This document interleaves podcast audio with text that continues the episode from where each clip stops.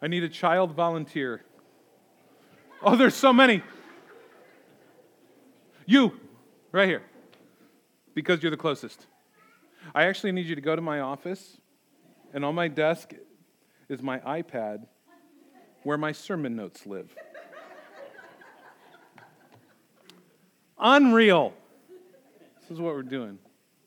I just told someone this morning we're never trying to run a slick production around here, and thank God because I could not pull it off. I could not pull it off. Hey, just a quick note while we're standing here awkwardly looking at one another. Um, the, the membership class, we were supposed to have it last weekend, uh, and there was some snow that came.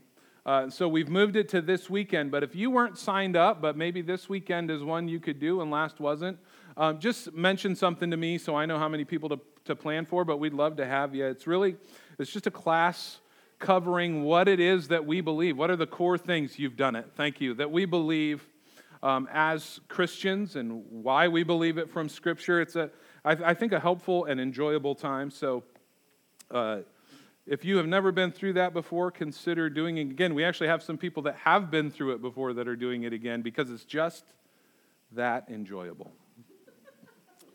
That's what I'm going with. Uh, anyway, so it's the food. It's the food. Uh, there's going to be some good food this go round. All right, open your Bibles with me to Romans chapter 10.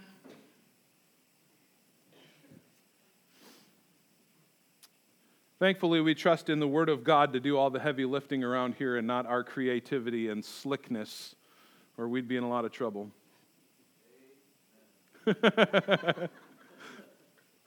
Romans chapter 10. We're picking up where we left off last week as we make our way through this glorious epistle. We are going to be in verse 5, and we are covering for us in this book a giant chunk of real estate this morning, going all the way to verse 13. I don't know how we'll do it. Settle in. Hear the word of the Lord now from Romans chapter 10, verse 5. For Moses writes about the righteousness that is based on the law, that a person who does the commandments shall live by them. But the righteousness based on faith says, Do not say in your heart, Who will ascend into heaven? That's to bring Christ down. Or who will descend to the abyss? That is to bring Christ up from the dead. But what does it say? The word is near you, in your mouth and in your heart. That is the word of faith that we proclaim. Because if you confess with your mouth that Jesus is Lord and believe in your heart that God raised him from the dead, you will be saved. For with the heart one believes and is justified, with the mouth one confesses and is saved. For the scripture says, Everyone who believes in him will not be put to shame, for there is no distinction between Jew and Greek. For the same Lord is Lord of all, bestowing his riches on all who call on him. For everyone who calls on the name of the Lord will be saved. Let's pray together. Almighty God, we thank you for your living, supernatural, inerrant word for this good, pure, perfect gift that you have given to us. We thank you, Lord, that it's by your Spirit working through your word that you've made us alive. It's by your Spirit working through your word that we're transformed into the likeness of our great God and Savior, the Lord Jesus Christ. And we pray, Lord, by your Spirit, through your word this morning, you would accomplish all of your good purposes in and through us. Pray, Lord, that you would be glorified as we sit under the authority of your word. And I pray for myself as I proclaim your word that the words of my mouth, the meditations of my heart would be pleasing in your sight, O Lord, my rock and my redeemer. In Jesus' name, amen. There's a there's a author and pastor who, who wrote about, he lived in Portland, Oregon, and he wrote about a place he often traveled called the Marquam, Marquam Bridge in Portland was a bridge built in the 1960s, and it was designed specifically to accommodate an east running freeway that would run from Portland to Mount Hood. The problem was they never actually built that freeway after they built the bridge. And so, as you traveled on the Marquam Bridge, when you got to the Mount Hood exit, it was just totally blocked off, and the bridge just ended. You couldn't drive there. The bridge would just stop and so, if you were traveling from Portland to Mount Hood using that bridge that they designed to get you there, you would have no hope of ever getting there. You could see Mount Hood in the distance. You could see that it was there. You could see where you wanted to get, but you could never, ever get there via the Mount Hood Freeway because the Mount Hood Freeway doesn't exist. Well, that's what Paul's going to do for us in this text. He's going to show us two paths, two roads that we could take to get to justification. Again, as we've been going through the book of Romans, justification means right standing with God, declared righteous in God's sight. Paul's going to show us now two roads we could take and how one of them could never, ever get us there. Just like the Mount Hood Freeway exit on the Marquam Bridge, it doesn't exist. So last week we saw Paul brokenhearted over his Jewish brothers and sisters. In verse 1 of chapter 10, he says, My heart's desire and prayer is for their salvation. They'd been given so much by God, they had been given the revelation of God in the Old Testament and Scripture. They'd been chosen by God, but they had missed it. He says in verse 2 that they have zeal for God, but it's not according to knowledge. We see this around us all the time. As we talked about last week, there is lots of spiritual, religious energy and confidence that accompanies this. Everyone is sure that what they believe to be true about God is right. Yet it's often based on no knowledge whatsoever. It is just their gut feeling. It is just what, what feels right to them. What's, what's this knowledge Paul's talking about? It's not according to knowledge. In context, again, Paul's been talking about justification, right standing with God on the basis of faith. And he says they have no knowledge about that whatsoever. So all of their zeal, all of their passion, all of their energy for God is worse than worthless. Verse 3 says, Being ignorant of the righteousness of God, seeking to establish their own, they did not submit to God's righteousness.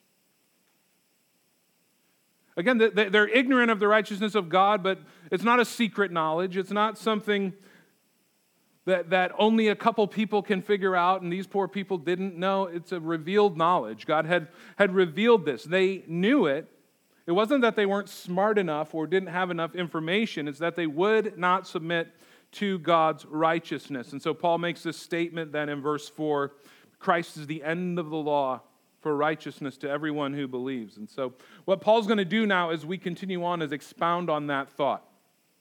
He's going to explain exactly what he means in saying that. He, he's going to continue to destroy and rip down the notion that anyone could ever work their way into right standing with God ever work their way into righteousness. And he, he's instead going to establish that the only road you can ever take to get to right standing with God is to trust in Christ's perfect righteousness. That's the only road that leads to justification. Just like trying to get to Mount Hood via the Marquam Bridge. If you want to approach God based on your own works, he is totally unreachable. That, that, that way to God does not exist. So look at verse 5 with me. Paul says, For Moses writes about the righteousness that is based on the law, that a person who does the commandments shall live by them. In other words, the problem here, as we said last week, is not the law. Paul already told us that in chapter 9 of Romans, verse 6, when he says it's not as though the word of God has, has failed. There's nothing wrong with the law. The law is not flawed. We are flawed. That is the problem. And so Paul says if, if you want to earn your righteousness, if that's what you want to do, if you think you can earn your justification, here's how you can do it be perfect. Just be perfect. Be perfect from the moment of your conception, though. And, and, and then perfect. And that's how you'll do it. The only problem is that's completely impossible. We have failed at that before we are born, thanks to the imputed sinfulness credited to us of our father Adam. We have no hope. Romans 5, verse 10 says, Here's the state of everybody who's ever been born except the Lord Jesus Christ. We are enemies of God. In Ephesians chapter 2, verse 1, he says, You were dead in trespasses and sins in which you once walked, following the course of this world, following the prince of the power of the air, the spirit that is now at work in the sons of disobedience, among whom we all once lived in the passions of our flesh, carrying out the desires of the body and the mind, and were by nature children of wrath like the rest of mankind. What does that mean? It means it's impossible. It's impossible for this kind of person to earn their way to salvation. There is no way sinful men and women, enemies of God, children of wrath, slaves to sin, dead in sin, Paul says, there's no way that person could ever earn right standing with God through their own efforts. The, the, it's already lost before they ever start. And so, if that's how we're going to seek righteousness, by just trying to manage our levels of not doing the bad stuff and doing the good stuff, we will never, ever get there. It is, in fact, ignorance, and that's what Paul's talking about. The law was never meant to be our avenue to salvation. It was meant to be, it was not meant to be the road we travel to get to the destination of right standing with God. It, it was meant to show us we can't do that. We can't walk that road. We can't travel that road. We could never work our way to God. It would be easier for us to climb to the moon on a rope made of water than it would be to earn righteousness with God as sinners. And so Paul's going to show us just how impossible this is. Verse 6 But the righteousness based on faith says, Do not say in your heart, Who will ascend into heaven? That is to bring Christ down. Or who will descend into the abyss? That is to bring Christ up from the dead. He, he's quoting Deuteronomy 30 here. But what does that have to do by, with justification by grace alone? Well, he, he's revealing the absurdity of thinking we could earn salvation. It is a crazy, absurd notion, it is an impossible proposition. And so he's setting forth two ideas that are both manifestly impossible. It is just as impossible, first, he says, for a person to be justified by their own works as it would be to ascend into heaven and drag Jesus down to earth. The Lord Jesus Christ, the second person of the triune Godhead, who rules in all authority and glory and power and majesty, who made all things and sustains all things with just a word, and we would presume to climb our way to heaven and rip him off of his throne. Paul says, that's how easy it would be for you to earn right standing with God, if you could do that. Now, I could tell my wife if I'm out somewhere, hey, I'm going to stop at Walmart and I'm going to bring home some milk with me. I can do that because that's within my power. I can do it. What I can't tell her is call her and say, hey, this afternoon, I'll be back later. I'm going to ascend into heaven. I'm bringing Jesus back with me. That, that, that's not something, that's insane. That, that's, that's not possible for me. So that's the first thing Paul says. If you think you can earn your own righteousness with God through your works, it's as crazy as thinking you could do that. Secondly, he says it would be just as impossible for a person to be justified by their own works as it would be to descend into the depths of the abyss and bring Christ back from the dead. Again, when, when Jesus died, he did raise from the dead, but it wasn't because some man went down there and pulled him out.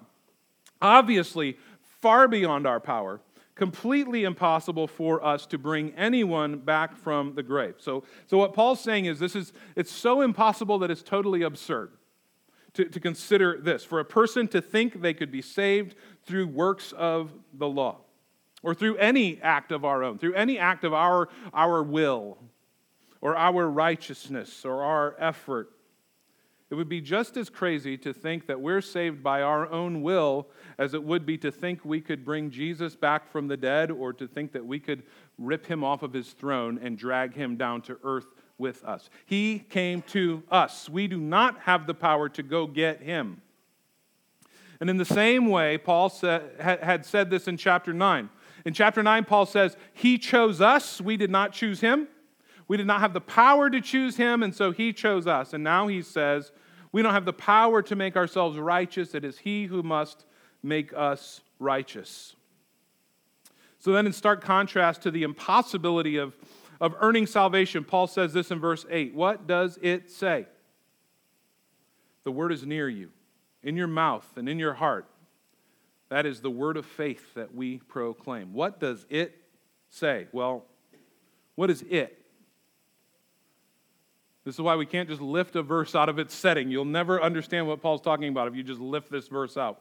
What is it? It is what he said in verse 6 the righteousness based on faith says. So now he comes back around to that in verse 8 and says, okay, so what does it say? So this is the righteousness that is based on faith. And what is it that saving faith has to say? What saving faith has to say is this if you want to approach God by your works, he is unreachable for you. But if you approach him by faith, he's near. That's what saving faith, that's the word that saving faith has to speak to us. The truth that Paul is proclaiming, namely the doctrine of justification by faith alone, it is not so high, so abstract, so deep that we can't understand it. That's what Paul's saying. It's near to you. That's, that's a Hebrew turn of phrase, a Hebrew idiom. It means it's in your grasp. It's totally within your reach. It's right in front of you. It's not secret knowledge that only a privileged few can have. It's right in front of you. It, it is not so high and lofty and difficult that you can't understand it. We, we hold to the doctrine of the perspicuity of Scripture. Perspicuity is just a confusing word that means it's basically simple. It, means clear, see through. We believe that the essential teachings of Scripture, the gospel in particular, are simple truths. They're, they're clear for us to see. They're not complex and confusing. They're not for the privileged few. You don't need a PhD in theology to understand the gospel. It's not too complex for you. You can understand it. So, this word of faith, Paul says, is simple. It's not complicated. To understand the doctrine of justification by faith alone is not a difficult thing. A child can understand it. It's simple. But if you want to get it into your heart, if you want this truth that Paul's talking about, this, this truth that is near you, this truth that reveals the God of, of power and majesty and grace and love and compassion and nearness and activity in our lives, if you want that in your heart, if you want that to be the lifeblood that pumps through your veins, then it's going to take a life of devotion to the Word of God. Because that, that sort of conviction leaks out of us. So it's a simple truth that all can understand, all can proclaim, but if we want it to be the driving engine of our entire lives, every day of our lives, then we must commit ourselves to the Word of God because this is where we go to find these truths. And Paul boils this whole message down, this whole message that faith gives, he boils it down to its essence in verse 9. Look with me. Because if you confess with your mouth that Jesus is Lord, and believe in your heart that God raised him from the dead, you will be saved. It's important to pay attention to Paul's language here. He, he conjoins two elements here. He doesn't just say, if you confess with your mouth, you'll be saved. Now, every Christian must confess, they must profess their faith in Christ, but no one has ever been saved merely by a profession of faith. We can look all over the place and see professions of faith. But a profession alone without the actual presence of saving faith will justify no one ever. One of the greatest dangers in the church today is false conversions. I'm convinced of it. It is people who have a profession of faith without the actual possession of saving faith, lives that are unchanged. A big part of this, frankly, it's the way we do evangelism. One of the questions I'm asked frequently over the last 10, 12 years is Jason, why don't you do altar calls? Why do you hate the people so much that you don't do altar calls? It's usually the brokenhearted feeling behind the question. You know, altar calls where you, you walk to the front, you come to the altar, or the stage. For starters, we're Protestants, so we don't have an altar. Christ is our altar. That's one reason. But you come forward, you raise your hand, whatever it is that you do to respond. Often I can remember from my, my childhood, you'll pray a repeat after me prayer with someone if you want to, to be saved, if you want to be converted and become a Christian. And I'm asked, and the question is well meaning, and I never take the question lightly why don't you do this? Because it's so much a part of our American culture. My first answer is always this because it's completely absent from the New Testament. You never, ever, ever see anything remotely close to that happen in the Bible. It didn't come from the Bible. That's why. No one read the Bible and went, you know what we should do? Altar calls. No, that's never where it came from. Nothing remotely like that. Where it came from was Charles Finney. In the 19th century, in the second Great Awakening. The first Great Awakening should be called the Great Awakening, the second Great Awakening should be called the Bummer. Finney was, in all likelihood, a false convert, not a Christian. He was a false teacher. He's a hero of, of the faith to many. I don't believe the man was a Christian at all. He employed this practice on purpose as a manipulative tool to rev people's emotions up and get a bigger response from the crowd. Now, you may find all of this offensive, but that's just the historical fact. It just is the reality of where it came from. Now, here's what I'm not saying that altar calls are sinful. Don't accuse me of that. Don't hear me saying that. I'm not saying anyone who's ever done an altar call. I know there's been a couple thousand of them that have taken place right here. I'm not saying anyone who's ever participated or done one is evil. I'm not saying nothing good has ever happened in anyone's life because of one. I am saying I don't think they're helpful. I don't think that's how salvation works. I think they often accidentally, of course, teach the wrong message, confusing the physical act of coming forward with the spiritual act of actually coming to Christ offering false assurance of salvation on the grounds of mere profession of faith. There's a host of other reasons, including that there's one spot in the room more holy than the other, or we have to do some physical activity for God to, to work with us.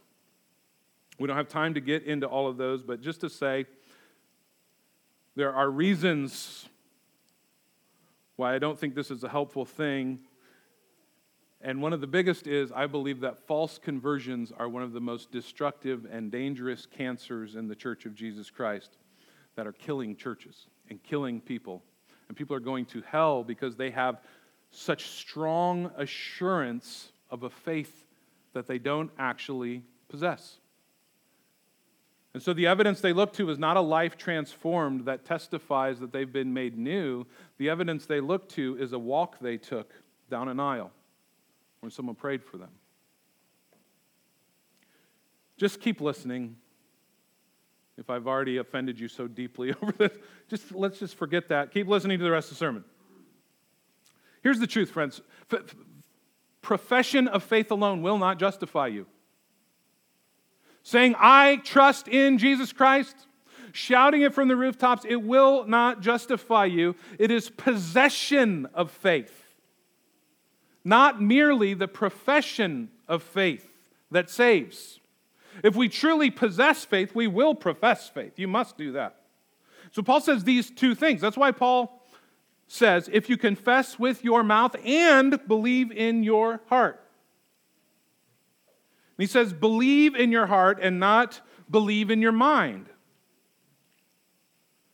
For, for years, one of my greatest pet peeves, one of the things that drives me absolutely insane is to be in a discussion with someone about the Word of God or about theology.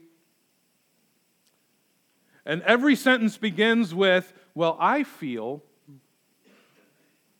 Or to sit in a Bible study, one of the most common Bible study tactics is to, to read a passage and then say, Well, what does it mean to you, this passage? Friends in love, I don't care what it means to you, I want to know what it means. I don't care what you feel about it, I want to know what's true. And it's these things that we do that subtly, well meaningly, undermine what Paul's actually teaching us here about how salvation works, what the Word of God is. It doesn't matter what it means to me, it matters what it means. That, that, that's all that matters. Truth is not a sensual matter. Our feelings do not change truth at all. It's not subjective. It's, it's not that I read something in Scripture and it might mean one thing to me and mean something else to you. No, there is one meaning. There's one meaning of any passage in Scripture, and then a million applications. The, the, the, passage we're reading this morning, it means one thing. And if you think it means something different than that, then you're wrong. It means a single thing. It doesn't mean I'm getting it right, but there is one true meaning. But the way that applies to each one of our individual lives, oh, it's countless, isn't it? It's countless the way that God uses His Word, the truth of His Word, the singular truth of His Word, in so many different ways in each one of our lives. But it's not subjective, it's not a feeling. And, and so, what Paul reminds us is, is there is this singular truth. It's not based on our feelings, but Paul reminds us then that real conviction always goes deeper than the intellect, than the understanding of truth, and goes all the way to the heart. This is essential for true salvation, and that's why the profession of faith is not enough. It has to get all the way in there to transform the heart. During the Reformation, the, the, reformers, because of this teaching of justification by faith alone, were accused of offering sort of a cheap grace, sort of an easy believism, if you know that word. Essentially, the same thing as we might see in some ma- ma- massive crusade where they just pronounce salvation over everyone who prays or repeat after me prayer, and we go, I don't think that's how it works. This is going to transform your life or, or we're not believing that this happened. That's what the reformers were accused of because they were teaching salvation by grace through faith. The, accusation was anyone can say they believe in Jesus, but that's not a guarantee of true godliness. And so this, this question was raised What are the necessary ingredients of saving faith? And Martin Luther basically justified it. He, or, uh, boiled it down to this. He says, The only kind of faith that justifies is a living faith. In other words, a faith that manifests itself in a life that's lived for God. Dead faith cannot justify anyone. That was his contention. And, and really, Luther was just following the teaching of James, wasn't he? James chapter 2, verse 17. Faith by itself, if it does not have works, is dead. In other words, faith that does not bear fruit in keeping with salvation is not saving faith, it is a false faith. So they identified three basic elements of saving faith during the Reformation. I think they're helpful for us. They used Latin words for it. Notitia is the first. Notitia. Ba- that, that, that's the basic information. That's the, the, the doctrine that is foundational to our faith. What are the, the, the ABCs of what it is that we believe? There must be content to the faith that we embrace. This isn't Star Wars. We don't believe in some vague force out there and, and we just believe really, really hard and that makes things happen. No, there's content to our faith. Our faith is doctrine based, truth based. It's propositional truth. So, for example, Christ rose from the grave. That's notitia. We must believe. We must have this truth. Now, our, our, cultural thinking says, as we talked about last week, it doesn't matter what you believe, it just matters that you're sincere about it. Whatever you believe, as long as you really believe it sincerely, that's good enough. And the only problem with that is it's not what the Bible teaches, it's not, not what the Bible says. It matters profoundly what you believe. You must have the right information. Verse 2 of chapter 10 told us clearly sincerity is not enough. Remember, they have zeal for God, but not according to knowledge. Their, their zealousness got them nothing. True saving faith must accord with right knowledge. Last week I quoted Charles Spurgeon. You, you, a man may be sincere, but sincerely wrong. If you drink poison, it will kill you. If you sincerely cut your throat, you will die. If you sincerely believe in a lie, you will suffer the consequences. You must not only be sincere, you must be right. Saving faith requires the right information. That's notitia. Second, assensus. That is intellectual assent. We agree with this truth that we've just received. The, the truth of the information, we agree that it's actually true. I must be convicted of the truthfulness of this doctrinal truth. So, notitia, Christ rose from the dead. Assensus takes the next step. I actually believe that Christ rose from the dead. According to James 2:19, though, even if I am aware of the work of Jesus, even if I am intellectually convinced that Jesus is the Son of God, I'm convinced that He died on the cross, I'm convinced that He rose from the dead for my sins, I would at that point be on level with the demons. If I had both of those things going on and only those things going on. All the demons, the devil himself, they know the truth about Christ, but they do not have saving faith. And so the right information and even believing that right information is not enough. We need this third step, fiducia. Fiducia means personal trust. Trust. I have the information, I am persuaded of its truthfulness, and now I put all of my trust in it. So again, notitia, Christ died for my sins. Assensus, I believe that Christ died for my sins. Fiducia, I place my trust in Christ to save me. That, that step, fiducia, I trust in Christ and Christ alone for my salvation. That's the crucial element. It involves the intellect. Yes, we have to have the right information. We have to, to be able to believe in the right information. But it goes beyond that to the heart and to the will so that the whole person is, is, is caught up in this experience of saving faith. And these things are not separate parts of salvation where we just take the one and the, and the other and we add them all together and in the soup we get salvation.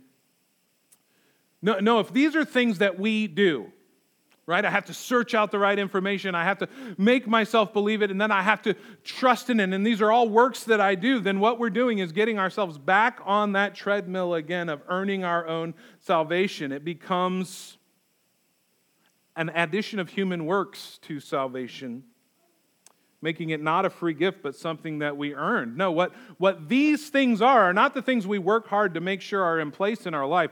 These things are the sure result of the Holy Spirit of God working through the gospel to regenerate the sinner and bring us to life, and working in us saving faith. So we don't look at this list of things and go, okay, I got to keep checking the boxes and make sure I do all these things so I get to be saved. No, we hold our life up against these things and say, Has the Spirit of God done this in my life? If yes, then clearly He has saved me. If no, then what's going on with me? Where do I need to repent of sin? Where am I walking in unbelief and unfaithfulness, just like these Jews, maybe zealous for God, but not according to true knowledge? But Paul says if these things are happening, the logical conclusion is the second half of verse 9 you will be saved. It's a guarantee. If you hold your life up to this and you see that the Spirit of God is working these things in your life, you will be saved.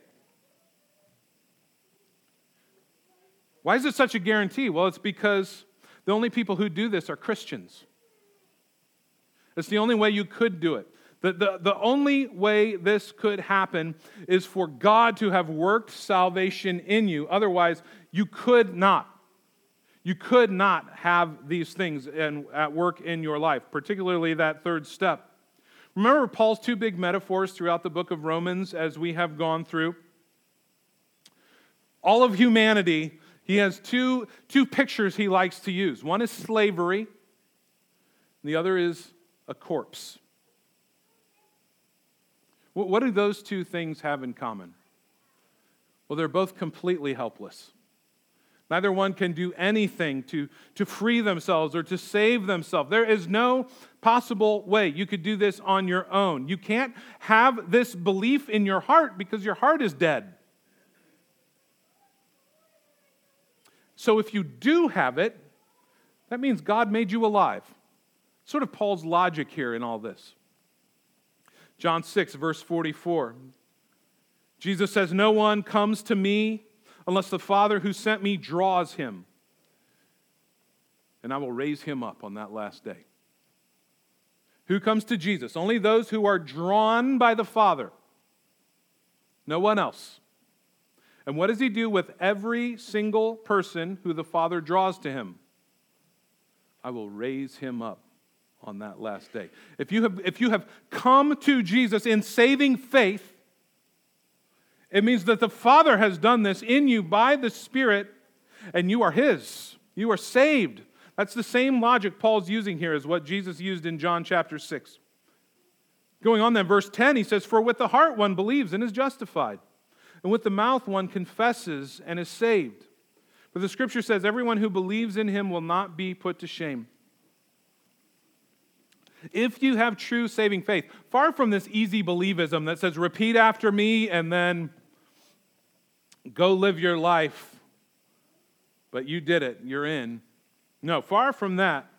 If you have true saving faith, it will have a result in your actions. It is guaranteed. It is for sure. You will bear fruit of salvation. In this case, Paul points to confessing Christ as Lord. This fruit, even this confession, does not cause salvation like some magical incantation, but it is necessary. It is a necessary fruit of salvation. In other words, it, it will happen, it is sure fruit. So, this confession of Christ as Lord is not what causes salvation, but anyone who has been saved is going to make this confession. It is the result of salvation. And this is the promise then, and it's glorious. If you put your trust in Christ truly from the heart, you will never be put to shame. How good does that sound? Specifically, the shame of being turned away by God is never going to happen.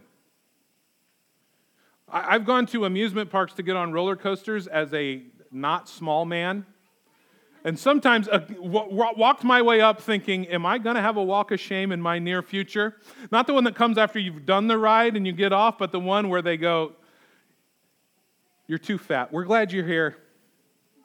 Too fat to ride this ride. Sorry. You're never going to get turned away by the Father. You are never going to be turned away by the Father if you have trusted truly from the heart in Christ. There will never be that moment where He says to you, Depart from me. No, no, no. That's not what's in store for you, Christian. This is a, a mind blowing concept. You know yourself. You know there are things about you that are humiliating if other people knew. Things you've done, things you've said, thoughts that you still think. Oh, if anybody knew this. How ashamed. But when you stand before the throne of the thrice holy God, the judge of all the universe, there will be no embarrassment for you. There will be no shame for you. I can remember growing up and hearing these horror stories in youth group and Sunday school about you stand before God and your whole life plays on the screen, and won't you be embarrassed about the choices you've made? That's a lie that youth group leaders tell to scare kids into behaving better. There will be no shame, no embarrassment. He, he, he says in verse 12, For there's no distinction between Jew and Greek, for the same Lord is Lord of all, bestowing his riches on all who call on him. That's what you'll get. Not, not shame, riches. All the riches of God poured out on you in that moment. All the joy of God. I can remember being a freshman in college, taking biology one, pretty sure it was going to cost me my tennis scholarship because I was so terrible. I also played a lot of ping pong and didn't go to class. I went and knocked on the professor's door. It was this big, imposing, bearded, scientific man. I said, Can you tell me what my final grade is in this class? And of course, this is before electricity or computers. And he gets his ledger out and he runs his finger down to my name and he, he runs his finger across and it says D. plus. And he doesn't even say it, he just turns it. And he gives me this condescending look, like, Aren't you ashamed? And I said, All right, see you later. We did it, guys. We passed. Friends, none of God's people will enter into heaven with a condescending head shake. Oh, you made it by the skin of your teeth. No, no, no. He will bestow his riches on all who call on him. Isn't that glorious? He'll welcome you with song. The, the God who made and sustains all things, the righteous judge of the universe, who is filled with wrath towards sinners, of whom you are one, because of Christ's righteousness and a gift you didn't earn of the Spirit of God working faith in you, that same God who, who did all the work is going to welcome you with song. Because he'll look at you and he'll see Christ's righteousness. That's all. Nothing to be ashamed of. Oh, praise God for his grace. It says in verse 13, For everyone who calls on the name of the Lord will be saved. Again, we need to be careful with Scripture. Paul doesn't make this statement in a vacuum. We have to take into account the context it's given. This verse has been abused to promote what is basically an easy believism. It just says, say these right words, and that's all you need. He, he's not saying that anyone in a time of need who hollers, Jesus, take the wheel, is now saved. That's not what it means to call on Jesus. What, what is Paul saying? Whoever calls on the name of the Lord in a certain way, in the terms in which he has just explained what it means to call on the Lord. In other words, a calling on him that comes from the heart a genuine, authentic reaching of the heart for the Savior, that person will never, ever, ever be denied. All of them who call on the name of the Lord in that way will be saved. And so, here's what that means for you, friend. If you call on the name of the Lord, you will be saved. You don't need to figure out you don't need to figure out the eternal details from God's perspective, this, this election from eternity past that Paul has talked about. You don't need to figure any of that out when it comes to you. You need to call on the name of the Lord. That, that's what that means. Because the reality is, every person in this room has a heart problem. So, some of you, your spiritual heart is dead. It's not alive. That, that, in fact, is the truest thing about you. You may not know that. But the truest thing about you is that you're dead in every way that matters. There's only one way to find life. There's only one way to find salvation, and that is trusting in the Lord Jesus Christ and his cross. All the other ways are shut. None of the other ways even exist. No matter what your heart might tell you, no matter what this world might tell you. For others of us, God has He's made you alive, but you're weak. He's made you alive, but your faith leaks. The truth is, we all need to hear the gospel. We all need to believe the gospel. We all need to call on the name of the Lord. We all need to submit ourselves and entrust ourselves to this saving gospel and the, and the Lord Jesus Christ, whose gospel message it is. The gospel is not just the means by which we're saved from the wrath of God, it is also the means by which God pours his riches out on us. When the Holy Spirit applies the gospel to our hearts, we're, we're changed. We're transformed. We live obedient lives, not perfectly. We all sin. But the testimony of our lives is we've been changed, we've been made new. We have a new heart, a new mind, new desires, a new will.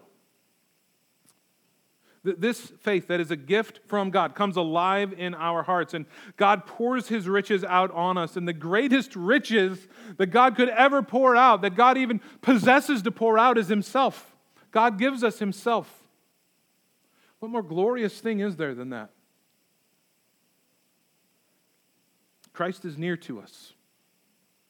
God is not far off from all who call on him. And so let's today call on him. Would that every person who hears my voice would call on the name of the Lord? What a gift it is. How kind God is to us to allow us to call on him and then to be near to us when we do. Let's pray together. Almighty God, thank you for your word. Thank you for your astounding grace. Lord, thank you for the promises of your gospel that are better than we could ever imagine or hope for, uh, better than anything our minds could conceive. Thank you, Lord, that, that sinners like me, like us, can come before your throne boldly and in confidence, knowing that the righteousness of your Son has been given to us as a free gift and that our sin has been fully atoned for. And we do pray, Lord, that you would cause us to grow in our faithfulness. Lord, that we would live lives that please you, that testify to this dark and dead world that you, our God, are alive and that you rule and that you reign and that you save even sinners like us. Give us boldness in proclaiming this gospel, this message that you have made for us so simple and so understandable. And yet we could never fathom the depths of the riches of the glory that's wrapped up in it. Pray, Lord, that you would be glorified in us and through us. And I pray in particular, Lord, for all here who don't know you, especially those who think that they do, that you, by your Spirit and your kindness, would convict them of their desperate condition, cause them to turn their eyes to you and to trust in you. Give, give to them the gift of saving faith, give to them the gift of repentance from sin, give to them the gift of trust in Christ alone. Give to them the gift of your precious Holy Spirit to dwell within them and transform them, even as you have done for so many of us. Pray also for my brothers and sisters, those whom you have saved, who are struggling in their faith. They've been walking through a difficult time where it feels like you're not near them. I pray by your Spirit now you would, you would cause a settled peace to come into their hearts that knows that if God is for us, who could be against us? that you've not left them alone in their struggle, that you are, in fact, as our brother Paul says in Romans chapter 8, working even in those situations for their eternal good. I pray, Lord, that you would cause each one of us to trust in you more in all of life's trials and sufferings. Thank you for your grace to us in the Lord Jesus Christ, in whose name we pray. Amen.